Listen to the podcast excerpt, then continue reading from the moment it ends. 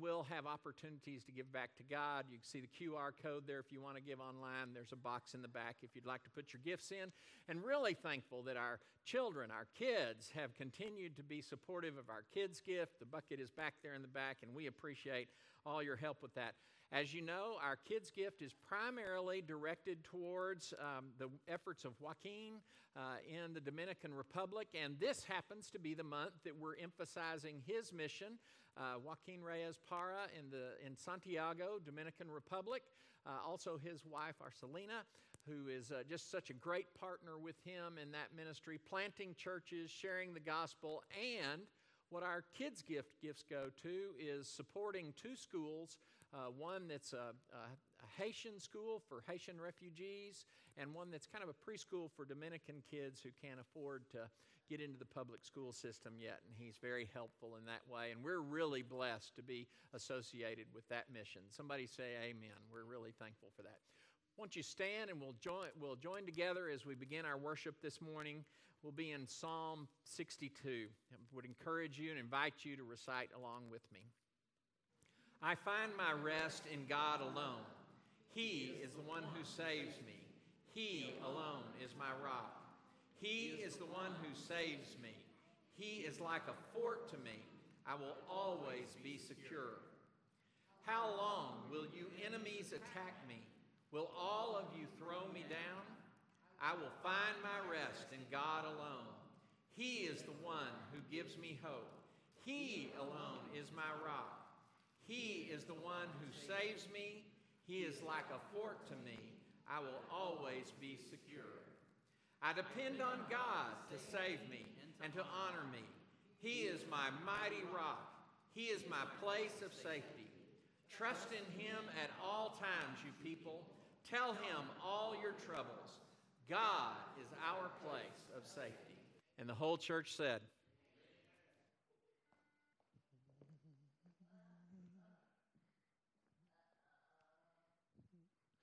I sought the Lord, and he answered me,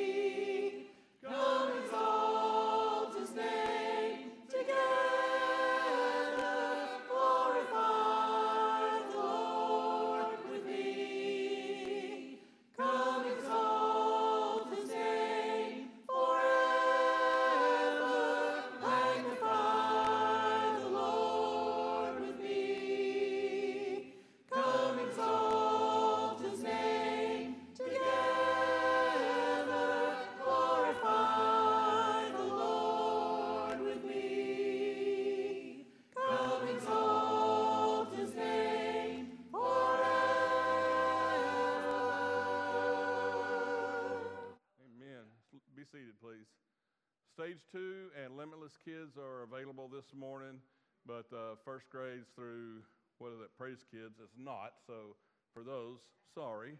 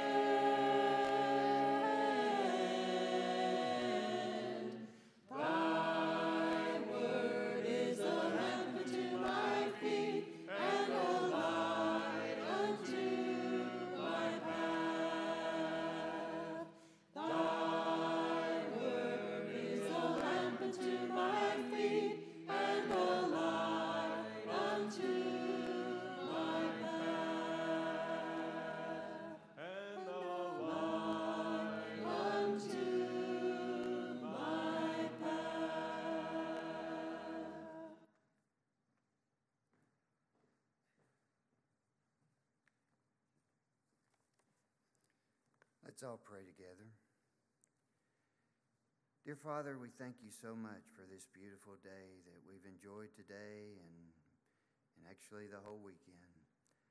Father, we're thankful that we as your people all over the world can come together to worship you and praise you. Father, we, we thank you for the many blessings that you've given to us. And Father, we ask that you help us to share these blessings with others. Dear Lord, we just as we just sang the song, Thy, Thy Word, we, we, we ask for your help to look to your word for strength and to guide for guidance. Father, help us to not be silent in this evil world. Help us to defend the unborn.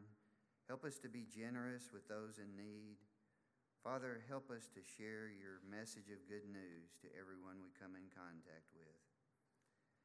Father, we, we thank you today for Joaquin and the work that, that he and Arcelina are doing in the Dominican Republic. We ask that you continue to bless them, to give them strength and courage, and to protect them and keep them safe. Help them to spread your good news all around, all across the island. Father, we, we thank you most of all for Jesus and what he means to us, what he did for us. And Father, we, we look forward for you coming quickly. It's in Jesus' name we pray. Amen.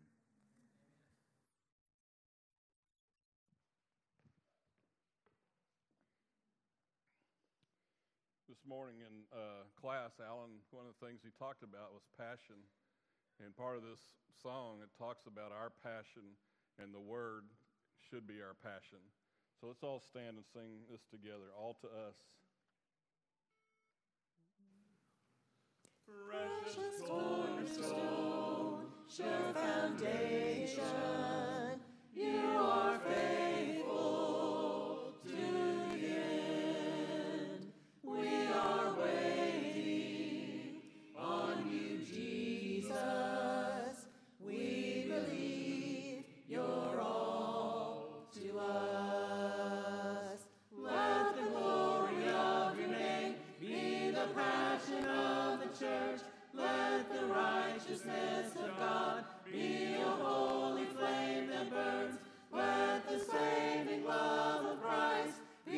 the measure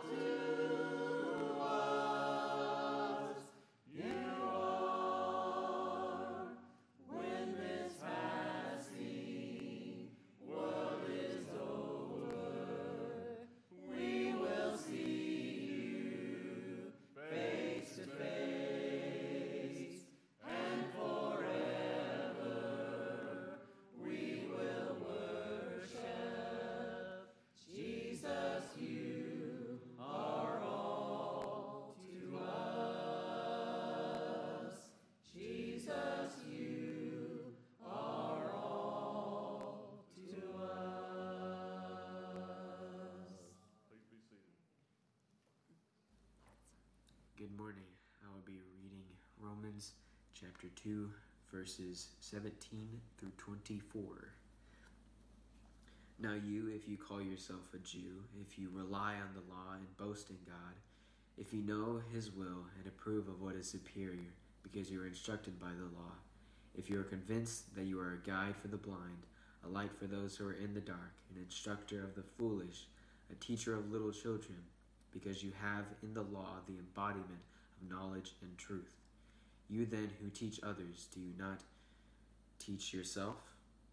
You who preach against stealing, do you steal? You who say that people should not commit adultery, do you commit adultery? You who abhor idols, do you rob temples? You who, who boast in the law, do you dishonor God by breaking the law? As it is written, God's name is blas- blasphemed among the Gentiles because of you. I think JD is trying to tell us that he got accepted into Stephen F. Austin University. So I know they're online, so give him a big round of applause. We're really proud of him. He's going on a music scholarship of some scholarship of some sort, and I, I, I know he would appreciate your encouragement. In Philippians chapter 3, Paul goes on a little rant he's telling people, you know, you think you have something to brag on. Let me let me just stop for a minute. Before he's done with this paragraph, he will say, "I'm a fool if I do things like this." But he goes on this little rant. If someone thinks they have reasons for confidence in the flesh, I have more circumcision on the eighth day. And if you were a good synagogue group of people, you would go, yeah, right? Okay. So, yeah. All right. So give me a, can just practice it once. All right, very good. Circumcised on the eighth day of the people of Israel, the tribe of Benjamin, a Hebrew of Hebrews. In regard to the law, a Pharisee. Now, see, isn't that really contradictory? We've read the gospel and we've had know how much trouble Jesus and the Pharisees had with each other, but make no mistakes. The people who lived in the synagogues and who understood the law the way the Jewish teachers had read it. When you said Pharisee, they said, Yeah, yeah very good. as for a Pharisee zeal, persecuting the church, as for zeal, persecuting the church. Yeah. As for righteousness based on the law, faultless. Yeah. You know, I think by the time he got to that last one, it was a little bit like the scene with the adulterous woman. Let the first one of you who doesn't have sin you throw the stone. And I have a feeling we were very excited. And as according to the law, righteousness according to the law, faultless. And uh, uh, yeah. Paul goes on this little rant, but everything for Paul changes on the road to Damascus. So essential was that change that not immediately, but before he's done, his name will change. He goes into Damascus, and the Christians are afraid because they've heard about who Saul is. When Paul visits cities, he's welcomed. Welcomed as a proclaimer of the gospel to the Gentiles. He may not be welcomed in all the synagogues and by all the Jews, but if you were a Christian, particularly if you were a Christian who was someone who didn't come from Jewish heritage, Paul was a hero because he was bringing the gospel in a very special way for you. Again, when we read Romans, when we engage in this text, and thank you, JD, for doing such a great job with the first part of our section today, you have to put that in the context of the, of the reality of the history of the place of Rome, in that in 49, the Jews were evicted by Claudius. And then in 54, Nero invited them to come back. And this created a division in the church. It may well be that it created the first occurrence of a church that was entirely Gentile without any Jewish influence whatsoever. We're not exactly sure how, if the Jews left, how the Christians still had hold of the Holy Scriptures, of the, of the law of prophets and the Psalms, because the Jews may have taken them with them. But I have a feeling there were Jewish Christians who said, You're going to need these, and left the law with them.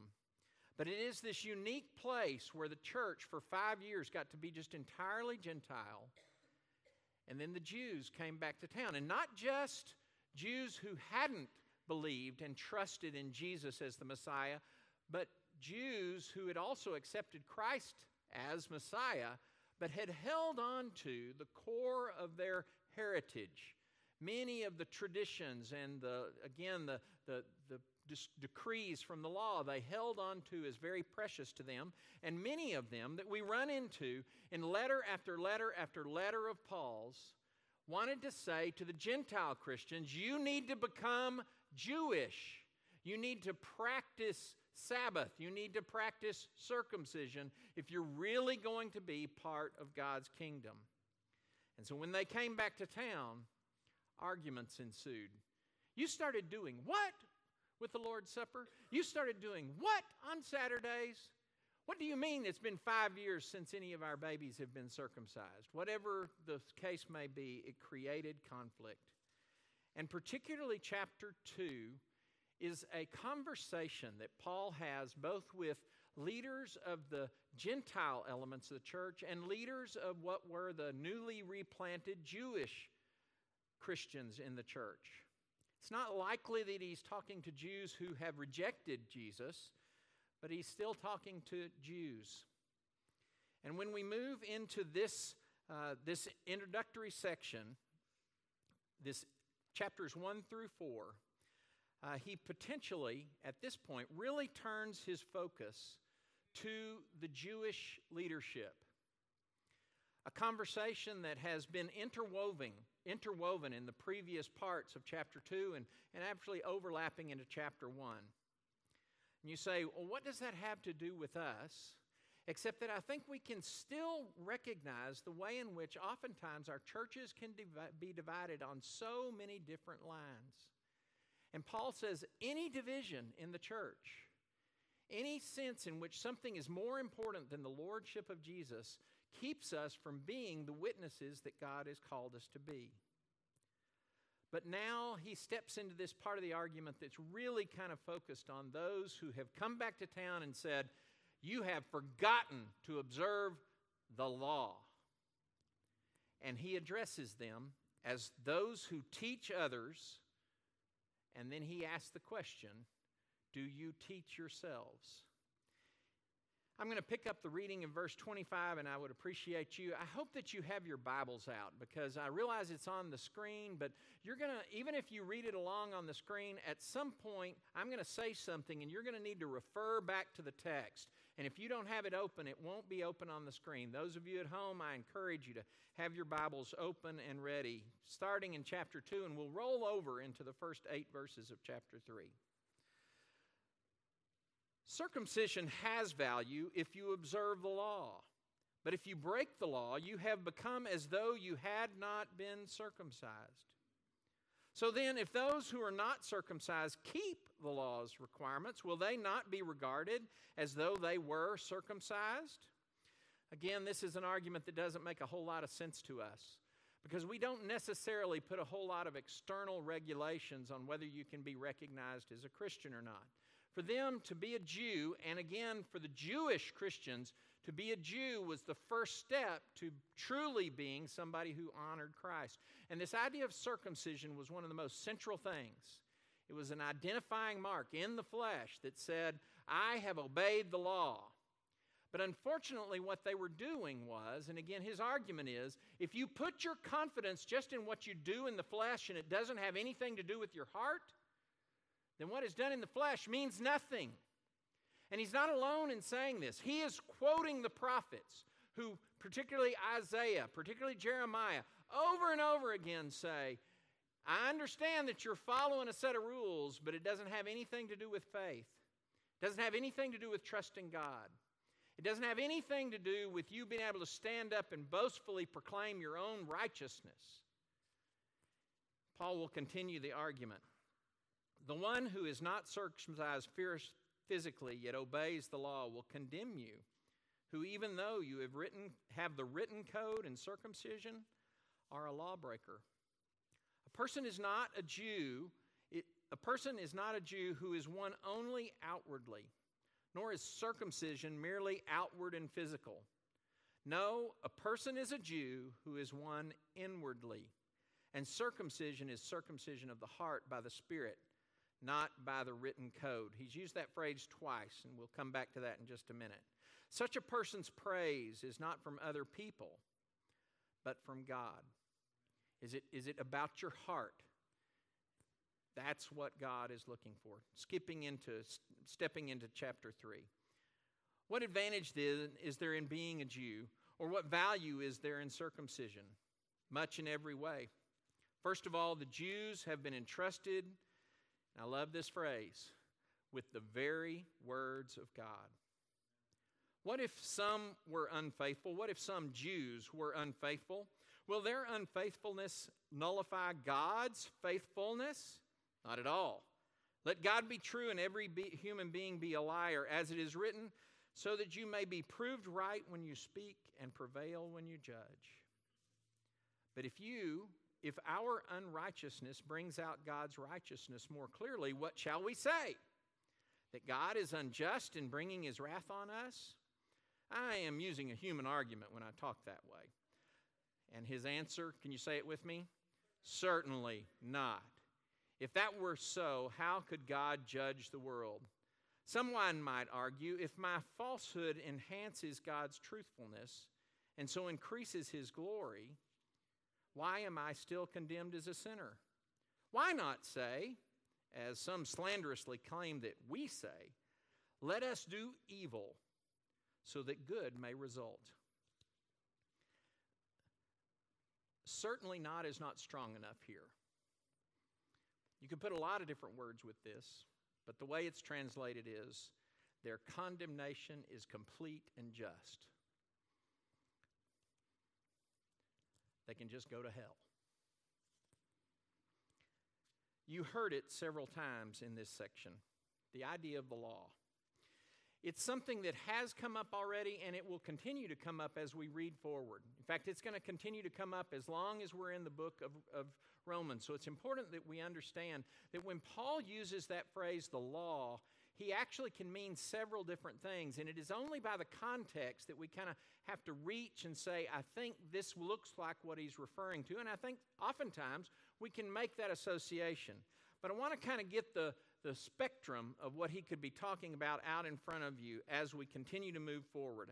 I won't intentionally bring this up week by week, but I may make reference to it. Again, remember that word, the law, means a lot of different things, and here it refers to this.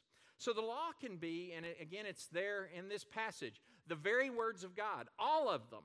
Okay, so everything that comes down to us, the law, the prophets, and the writings, the Psalms, all come to us from God. Amen?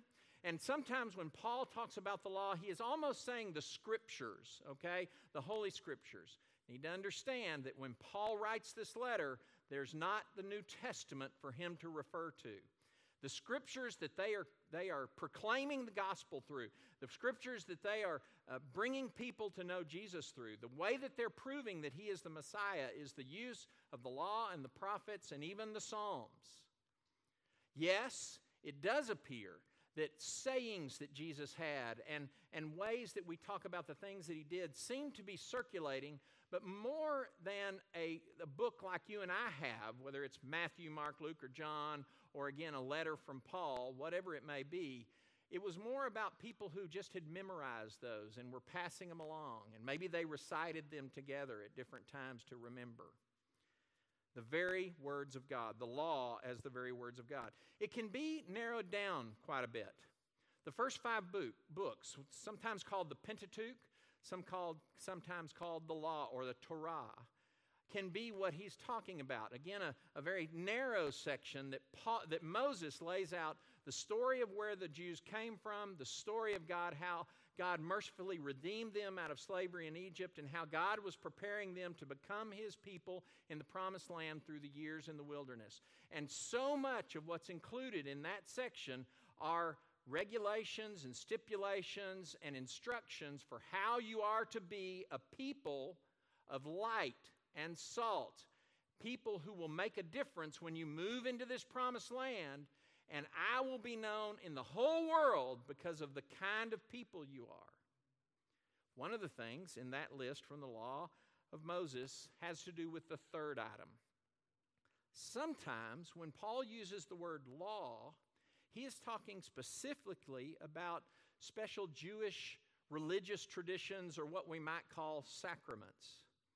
The idea of circumcision, which is one that comes up on a regular basis. The idea of the observance of the Sabbath, that Saturday was be, to be reserved for not working, for, for being still and focusing your, your mind on, on the Word of God and assembling together at synagogue. These are things that were valued tradition, the observance of the Passover and other feasts that went on. These were seen as the law. These are the requirements of the law, almost as it were. But fourth, he will also use it. So again, all the words of God which we're blessed by. Amen? We're so thankful that God left his word with us. The Torah, the law of Moses, and that, that those first opening passages of the Bible that talk so powerfully about who God is, and if we're to be a people to live in relationship with God, the way in which we have the opportunity to, to reflect God's justice and God's mercy, God's truthfulness and God's faithfulness. The Jewish sacraments, which we have to kind of point to and say, this is what set the Jews apart. But then he will also talk about and use the word law when he's specifically talking about the concept, the abstract concept of legalism. The idea that I am made right by the law, that by observing, and again, Paul's already made the argument, you've heard it in previous weeks, reading in previous chapters and passages, Paul says, I recognize that you want to say that you're right because you follow the law, but nobody follows the law completely.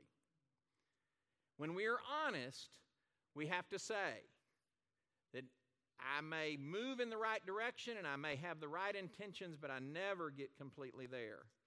So Paul uses that idea that you stand up and say, I'm better than you are because I am able to follow at least some of the laws and I at least recite them even when I don't completely keep them.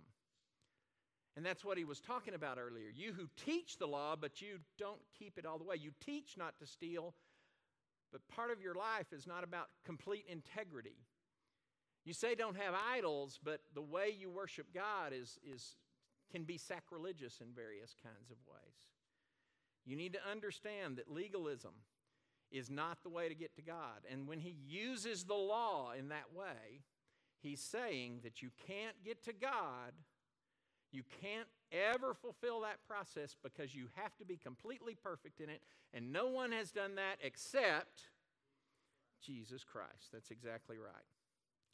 I want to highlight a couple of arguments very quickly that go on in this text, and I'm hopeful that I can and bring some of this home, maybe make it a little bit understood.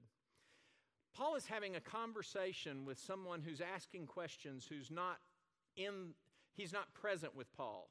Paul has to assert what they're talking about. It's possible that Paul has gotten word from Rome. These are what people are saying about you, things akin to that.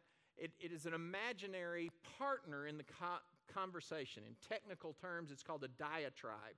It is teaching by exchanging ideas. And by the way, it's relatively foreign to us. This is not the way we really teach in our classrooms, not the way you and I grew up learning, okay?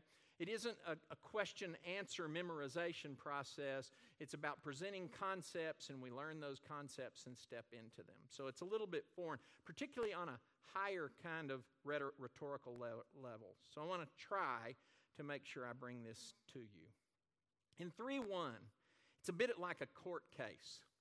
Uh, you, you, you're familiar with watching law room dramas on TV or on a movie or something like that. And what often happens is somebody's giving testimony, and, and one of the lawyers will stand up and say, What? I object. And that's basically what Paul kind of stands up and does with this little section here. I object to what's being said about me or some misrepresentation. I object. In 3 1, what advantage is there then in being a Jew? Or what value is there in circumcision. And we could see this as an objection that the, the Jews say. Well, if you're saying that none of that really is important to God, then, then why is there Jewishness at all? But it could also well be that these are the Gentiles kind of poking fun. See, Paul will tell you, we're going to sic Paul on you. He'll tell you that that Sabbath observing and that Passover observing and that circumcising those boys, that has nothing to do with anything. And Paul says very emphatically, there is great value. Now, he will make the argument very carefully. There is great value in what God has invested in his instructions to the people known as the Jews, who came from Abraham and who were uh, particularly made into a nation by Moses and who God put kings over in the promised land. And what he says about that, and, and, and he will say that that's very important because it gave us a world in which God's Son could come in and fulfill everything that God had always asked. So again, Jesus makes all the difference. The second little Uh, I object statement comes in verse 5. But if our unrighteousness brings out God's righteousness more clearly, what shall we say? That God is unjust in bringing his wrath on us? This is one of those silly kind of arguments. Have you ever heard somebody say, Well, wait a minute, you're telling me that God is all powerful? Well, can God make something so big and heavy that he can't lift it? It's a silly argument. It's a circular argument. God doesn't need to do that. God doesn't there's no purpose in that process. You're going in circles here. And this may well be, again, if the first objection I would actually almost say is the Gentile Christian standing up and saying, See, ha! There's no reason to be worried about being Jewish. The Jews may turn around and say, well, wait a minute, wait a minute. If I run righteousness brings out God's, if you're, if our unrighteousness brings out God's righteousness more clearly, what shall we say? Is God unjust in bringing about his wrath?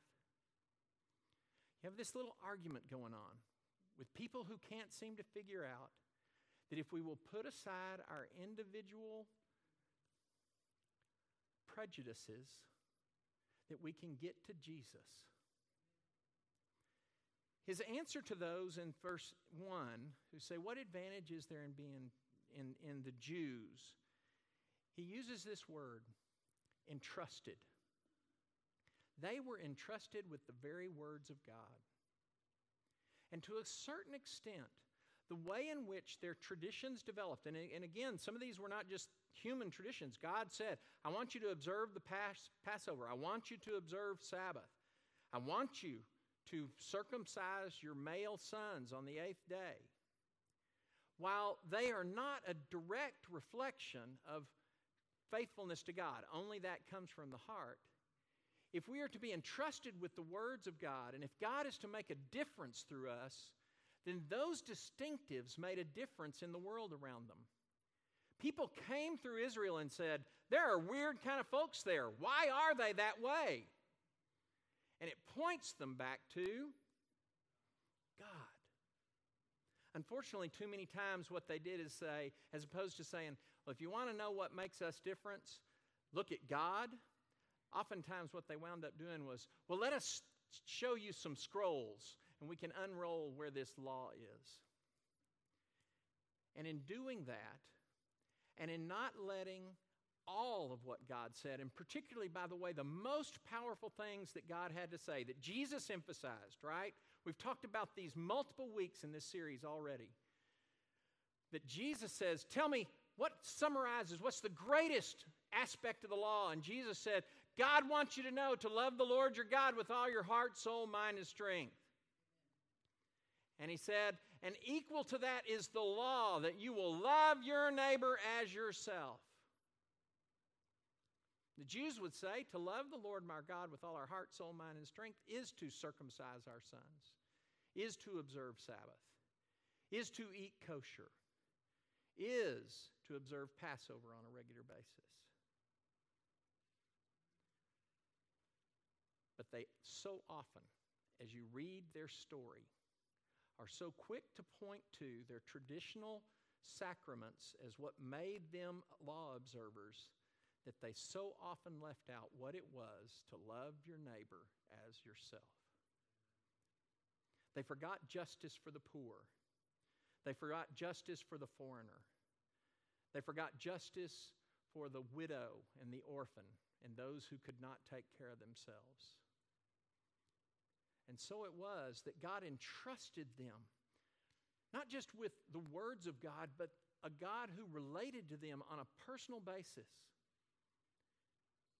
A God who chose to have his, his instruction, his revelation of truth and good rest with these people. And unfortunately, what they had done with it is had maligned it by not reading the whole, by assuming that having the law is what made them special, not obeying the law. That being able to recite the scripture was more important than living into it by loving your neighbor, living into it by letting your life be a humble representation of what God can do. As I said earlier, the response to the second argument is absolutely not. There is nothing greater than God's righteousness, and nothing can assail God's righteousness. Amen? And the fact that the Jews were unfaithful to God did not change God's faithfulness or his righteousness. And the fact that Gentiles had lost their way so completely, as we talked about in chapter 1, or could have, does not change God's righteousness. The world keeps a changing, doesn't it? And so, oftentimes, as the world change, what the society, the culture wants us to tell us is that right and wrong change. And God says, I am right. I am righteousness. And the fullest expression of my righteousness living in human flesh was Jesus. And that will not change. I hope you can rely on that. Three quick things about understanding this idea of being a people who would see instructions for God and work towards living out those instructions in our life. I realize we are not Jews, we don't eat kosher. Maybe you eat no gluten, maybe you eat no fat, maybe you eat no carb, but you still aren't eating no kosher, or you aren't eating kosher, okay? That we would choose to be people who are obedient to God. That we choose to say, I, I hear the law of God. I want to learn the law of God and I want to live in the law of God we have to have some understanding about what that means in relationship to God. And three quick things, if I can. First of all, we need to, and I've already mentioned this in a way, recognize that God's law and His promise are lifted higher by Jesus. If we're going to interpret what the Old Testament has to say, it always has to be interpreted through Jesus. Amen? If we're going to interpret what Paul has to say in his letters to churches that we love so much, those instructions, they need to be interpreted through Jesus. I'm afraid it's too often that we take Paul and we make him, well, Jesus was okay, but we really like Paul. Paul has to be interpreted through Jesus. And if we talk about, if I want to follow God, I want to live in His law and His instruction as fully as I can. The idea, like Paul, to say that I could ever complete that journey, I am going to run with all I have. Amen? I'm going to lay everything I've got on the line to be who God wants me to be, but I will always understand that the standard is not me. And I don't get to stand here in judgment of anybody else. And I don't get to decide what the rules are based on what I can do. The rules are always, the law is always, the instruction is always completed and pointed towards Jesus. We recognize that as we follow, we are simply leaning into and pointing towards who Jesus is.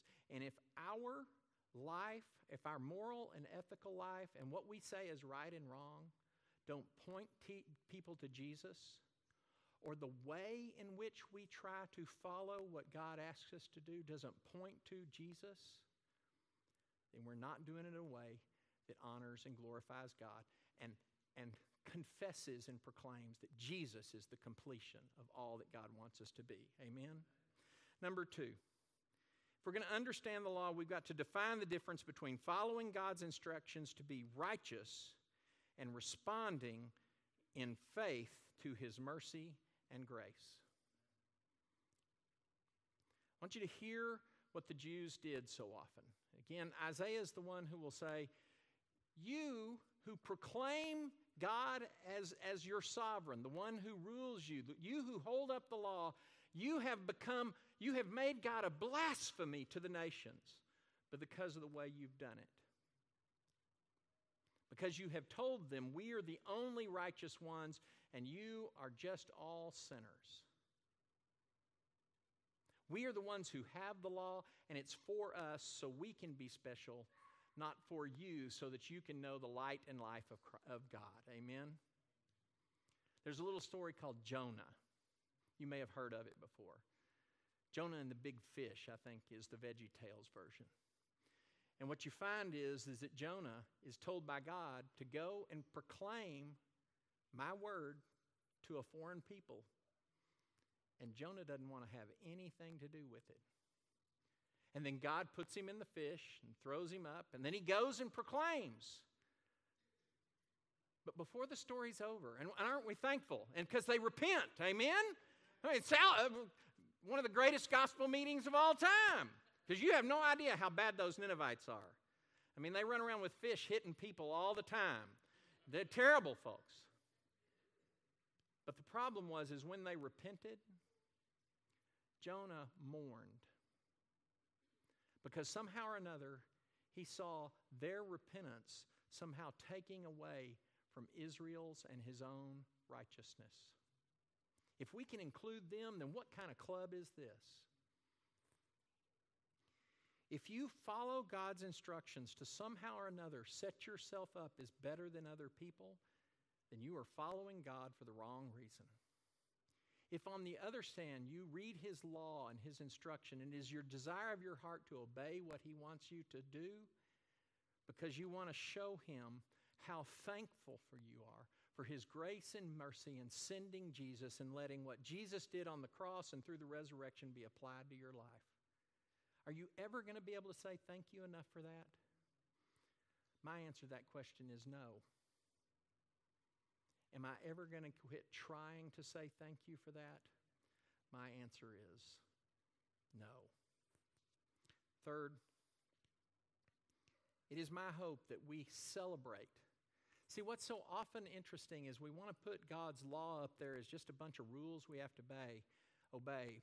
But when we think about the law as a bigger context of God calls us to follow and respond to his mercy and grace because of the power of his promise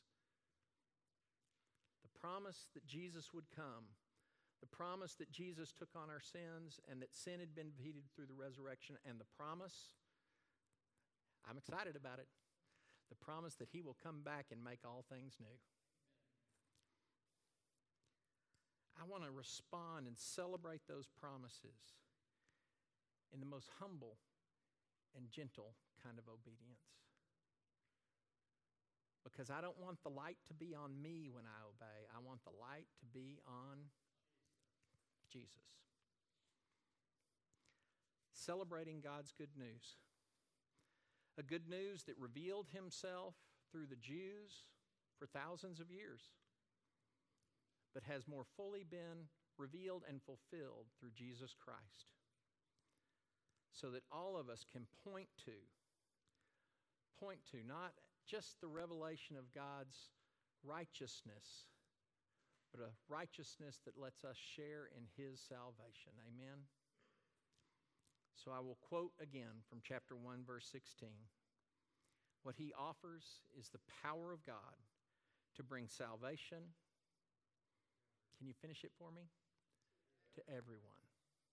And that's me, and that's you, and that's also all those folks out there. I invite you to respond to that gospel, that salvation, with the sense that I want to humbly lay my life down and I want to take up the cross within me so that his resurrection and new creation can continually be formed in my life. Amen. If you would like to pray about that, if you would like to respond in an initial kind of step into that gospel, waters of baptism can be prepared, and we would be glad to welcome you into the family of God. If you want, if you're needing prayers, I encourage you to visit with the people near you, to find one of our elders who are here and visit with them.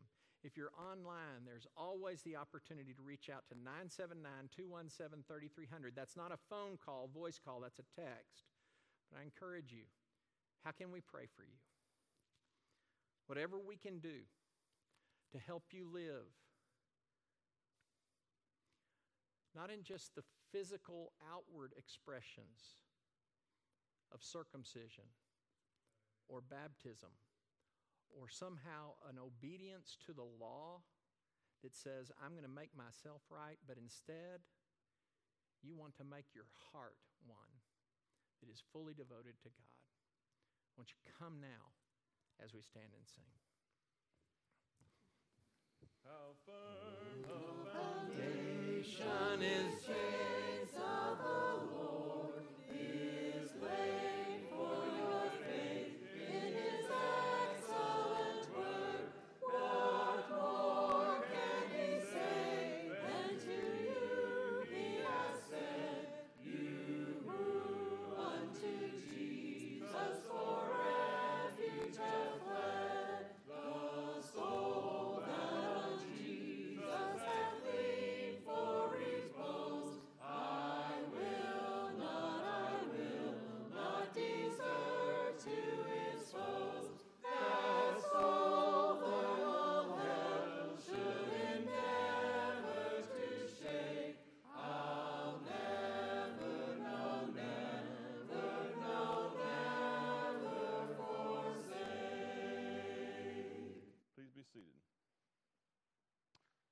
time, as we prepare for our Lord's Supper and our kids are coming back from class, let's sing uh, Be With Me, Lord, together.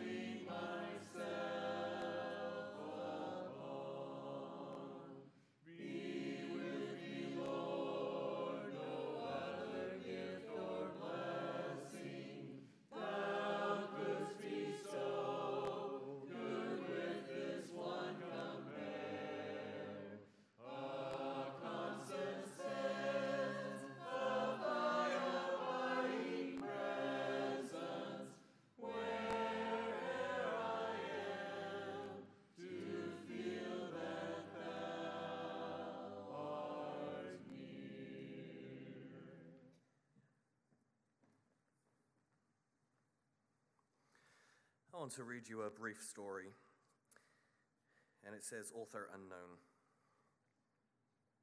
One day, a young man was standing in the middle of the town, proclaiming that he had the most beautiful heart in the whole valley.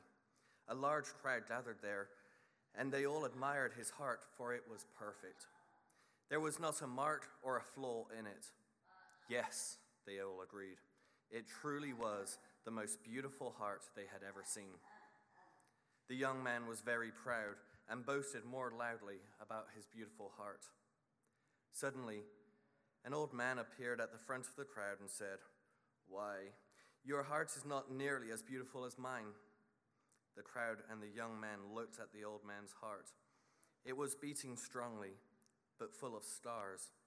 It had places where the pieces had been removed and other pieces put in, but they didn't fit quite right. And there were several jagged edges. In fact, in some places, there were deep gouges where the pieces were missing. The people stared. How can he say he has the most beautiful heart? They thought. The young man looked at the old man's heart and saw its state and laughed. You must be joking, he said. Compare your heart with mine. Mine is perfect, and yours is a mess of scars and tears. Yes, said the old man. Yours is perfect looking, but I would never trade with you.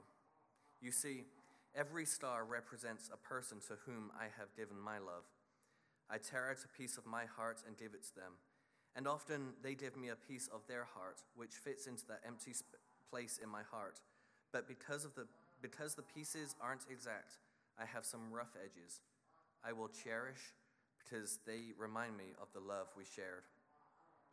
Sometimes I have given pieces of my heart away, and the other person hasn't returned a piece of his heart to me. These are the empty gouges. Giving love is taking chance. Although these gouges are painful, they stay open, reminding me of the love I have for these people too. And I hope someday they may return and fill the space that I have waiting. So now, do you see what true beauty is? The young man stood silently, with tears running down his cheeks. He walked up to the old man, reached into his perfect and beautiful heart, and ripped out a piece. He offered it to the old man with trembling hands. The old man took his offering, placed it in his heart, then took a piece from his old scarred heart and placed it in the wound in the young man's heart. It fit, but not perfectly, as there were some jagged edges. The young man looked at his heart, not perfect anymore, but more beautiful than ever since love from the old man's heart flowed into his. They embraced and walked away side by side. And I wanted to share this story with you because as we take part of the Lord's Supper, we look to Jesus who was beaten, who was flogged, spat upon, who gave his heart for each one of us. And whereas many of us here have accepted that, that heart and we've given a piece of ours back to Him, He gave His whole heart to the whole world. And there's much of the world that has not returned a piece of their heart to Him. As we take of the cup, we accept His gift of love and of life. As we, we take the body uh, the, the bread that was broken for us, we are accepting of his, his gift, his sacrifice for us. As we give of our time and our money and our abilities, we're giving in a small way a piece of our hearts back to the Lord. Jesus, beaten, flogged, spat upon, would not have been a pretty sight on that cross and yet had the most beautiful heart present. Matthew 27 26 through 31 reads Then Pilate released Barabbas to them, but he had Jesus flogged and handed over to them to be crucified. The governor's soldiers took Jesus into the praetorium and gathered the whole company of soldiers around him. They stripped him and put a scarlet robe on him and twisted together a crown of thorns and set it on his head. They put a staff in his right hand, then they knelt before him and mocked him. Hail, King of the Jews, they said. They spit on him and took the staff and struck him on the head again and again. After they had mocked him, they took off the robe and put his clothes put his own clothes on him.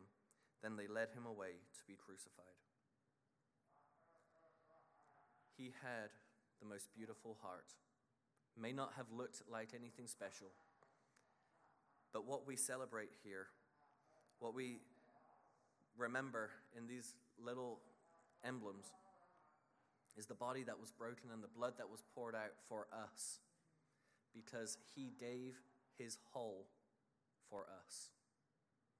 Will you pray with me?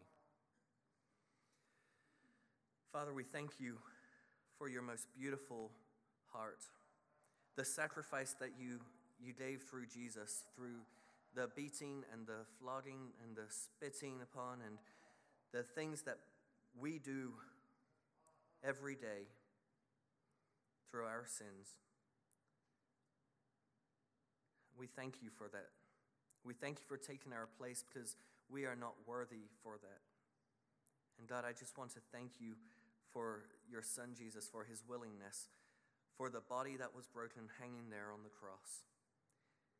And may we, each and every day, pick up our cross and follow you. May we each day give a piece, an extra piece of our heart to you. And may the world around us see how starved our hearts may be for you, as we also give our hearts to those around us in your name. These things we pray in Jesus' name. Amen.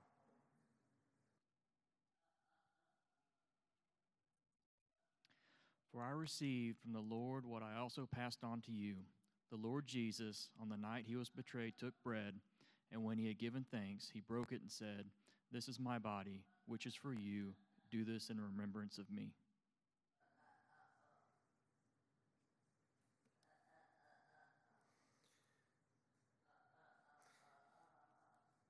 Again, if you have the, the little communion here, don't forget to flip it um, for the cup. Let's pray.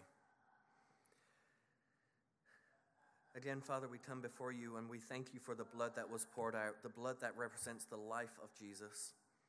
Father, we thank you that the, the heart that was uh, given to us is flowing this blood, and this cup that we are about to take represents the, the blood that was poured out.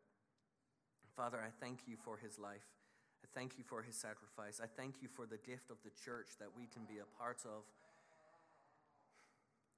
And I thank you most of all that we get to call you Father and friend. Again, we thank you for the blood that was poured out for us. In Jesus' name, amen.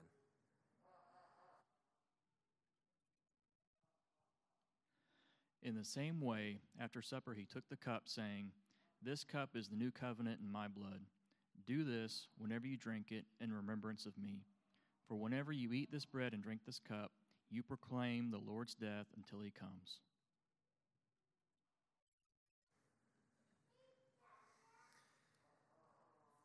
Once again, I'd like to encourage you, if you have not done so already, um, to give of a, a, piece of what you've been blessed with um, to give back to the Lord.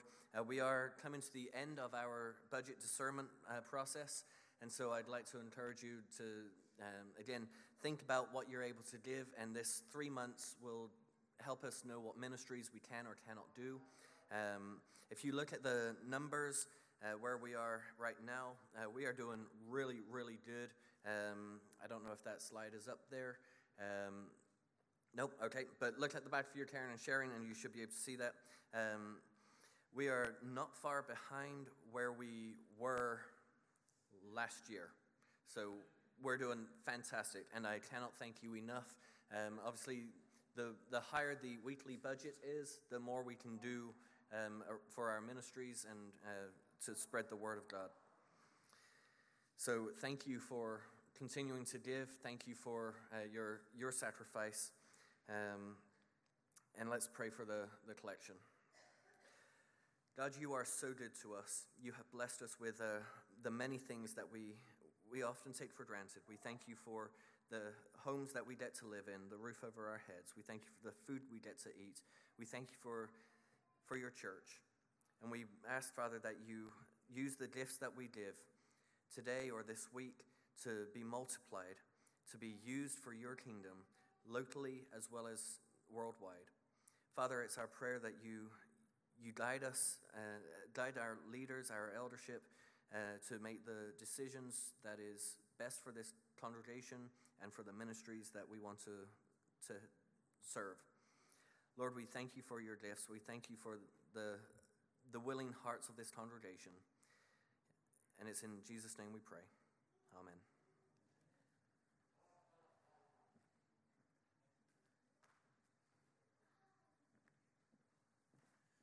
Good morning. Just want to say uh, thank you for being here with us today uh, in person, uh, on the live stream, or if you're watching a recorded version. Thank you it's very encouraging and uplifting, and it's an important part of Christian life to join together with other Christians in praise and worship of God. Uh, we need to not let that slack, and we haven't. Y'all have been very good about supporting the, uh, the attendance to the services of the congregation. The congregation's been very good supporting financially the congregation and its ministries and actively participating in the ministries of the congregation. Thank you along all those lines. Uh, so, if you Googled top 10 reasons people reject Christianity or top 10 reasons people don't want to go to church, I bet you would find in there uh, some mention of legalism. It's just all these laws. And I think you would also find in there some reference of, of how poorly we keep those laws. They're just a bunch of hypocrites. They preach this, but they don't do that. They condemn me, but they don't do it themselves. Um, you know, those are probably valid excuses, I would say, but not valid reasons. the devil will give you any excuse you want to keep you from coming to church and to keep you from being a Christian. And, and those, are, those are good, thought provoking ones. Uh, so when I first moved to Lake Jackson, I was excited because I had every kind of tree in my yard, and I'd never had that coming from Central Texas. And then one of my friends from work pointed out, he says, That's a fig tree. Did you know you had a fig tree? And I was like, No, I did not know I had a fig tree. And, and I watched that fig tree for three or four years, and that thing never put out any figs. And after a while, I got to kind of hating that fig tree. because it wasn't that pretty of a tree. It was kind of spindly the way it had grown. And so, you know what I did? I cut that tree down it was in my way of my mowing. It wasn't bringing me enjoyment, and it wasn't bringing me any figs, you know. So it had the form of a tree. And in the lesson today, there was a form of God in the law uh, that they that, that no doubt there was a form there. But the question was, was it the form that was being productive for God's purpose? Uh, and no. Uh, there, there, we have a reason, and Jesus preaches, you know, if there's a vine and it has the form of a vine and it's not bearing any fruit, you know, I'm going to prune that vine off, just like I did with my fig tree. Uh, uh, Peter says that that our pur- one of our purposes is to live such good lives among the people. What will they do when we do that? He says they will accuse you of not being godly, but in the end, it will lead them to God it, God's glory will shine. So there's a purpose of the law and a good purpose as a structure, but as a structure to bear fruit. And we don't ever need to get caught up in just the form, but we need to get uh, push on through to the bearing fruit and not bearing fruit so people will say, man, you're a great fruit, but bearing fruit to bring people to, to, to Christ for the purpose. Uh, in your caring and sharing, there is a, uh, there's a thank you note from the Pregnancy Help Center. I encourage everybody to read that. But more importantly, I would involve everybody to get involved with the Pregnancy Help Center. Uh, you, you won't regret that. Uh, also, in the caring and sharing, there's a note. Uh, 2 p.m. today is the, uh, is the uh, Campbell McBrayer couples wedding shower. So the key word there is uh, couples. guys, come and don't leave, don't leave Kevin hanging, okay? Join with them in celebrating. Uh, also, in the caring and sharing, there was a reference to a new class uh, series that started this morning uh, Open Doors to Service. So, this is an important uh, uh, series where you can come learn about all the different ministries that the church is participating, but not just learn about them, but also interact with shaping those ministries and interact with uh, how can you get involved in those ministries. So that, that's an important class series that you want to be involved in. Also, continuing our, our life groups. Uh, there's probably different schedules going on because of spring break. Contact your life group leader. If you're not participating in a life group leader, you need to get engaged. It will help you to bear fruit if, you, if you're joined with a life group. Uh, did have a note this morning that uh, Robin Lee, uh, recently former member, his brother had passed away uh, in Pampa, Texas uh, at the nursing home facility that he lives at. So let's, let's be in prayer with the Lee family uh, for their comforting in this time of mourning. Uh, if you would, would you join me in a prayer? And following the prayer, we'll stand for a closing song. Thank you. Father, we thank you for this day. We thank you for bringing us here together, Father. We thank you for joining us together in through your Son. We thank you for filling us with your Spirit. Father, we pray that you would take this congregation and that you would fill it to overflowing with your spirit and that that would uh, flow out and it would be a light here in this community that uh, souls would be brought to you uh, because, Father, that we came here. Uh, Father, we want to lift up those that are on our continued prayer list, uh, those that are sick. We pray for healing, for strength. We pray for support from their families. Uh, from us as their friends and their brothers and sisters, we pray that you would show us how we can help each other. Uh, Father, we want to uh, lift up those that are that are um, in mourning, and we ask for the comfort that you promised. Uh, Father, just to say some names: the family of Bill Stevens, the Lee family, uh, Chiffon and Edna and Helen and Nell and Dee, Betty and Danny, Israel, Chelsea. Father, we lift these up among among others. Uh, and we ask for your active intervention in each of those situations. Father, we pray that uh, you would uh, equip us, that you would motivate us, that, uh, that we would uh, get out and do the things that, that you would have us to do. Father, this is our prayer in the name of Jesus. We pray this. Amen. Let's all be standing. In moments like these, I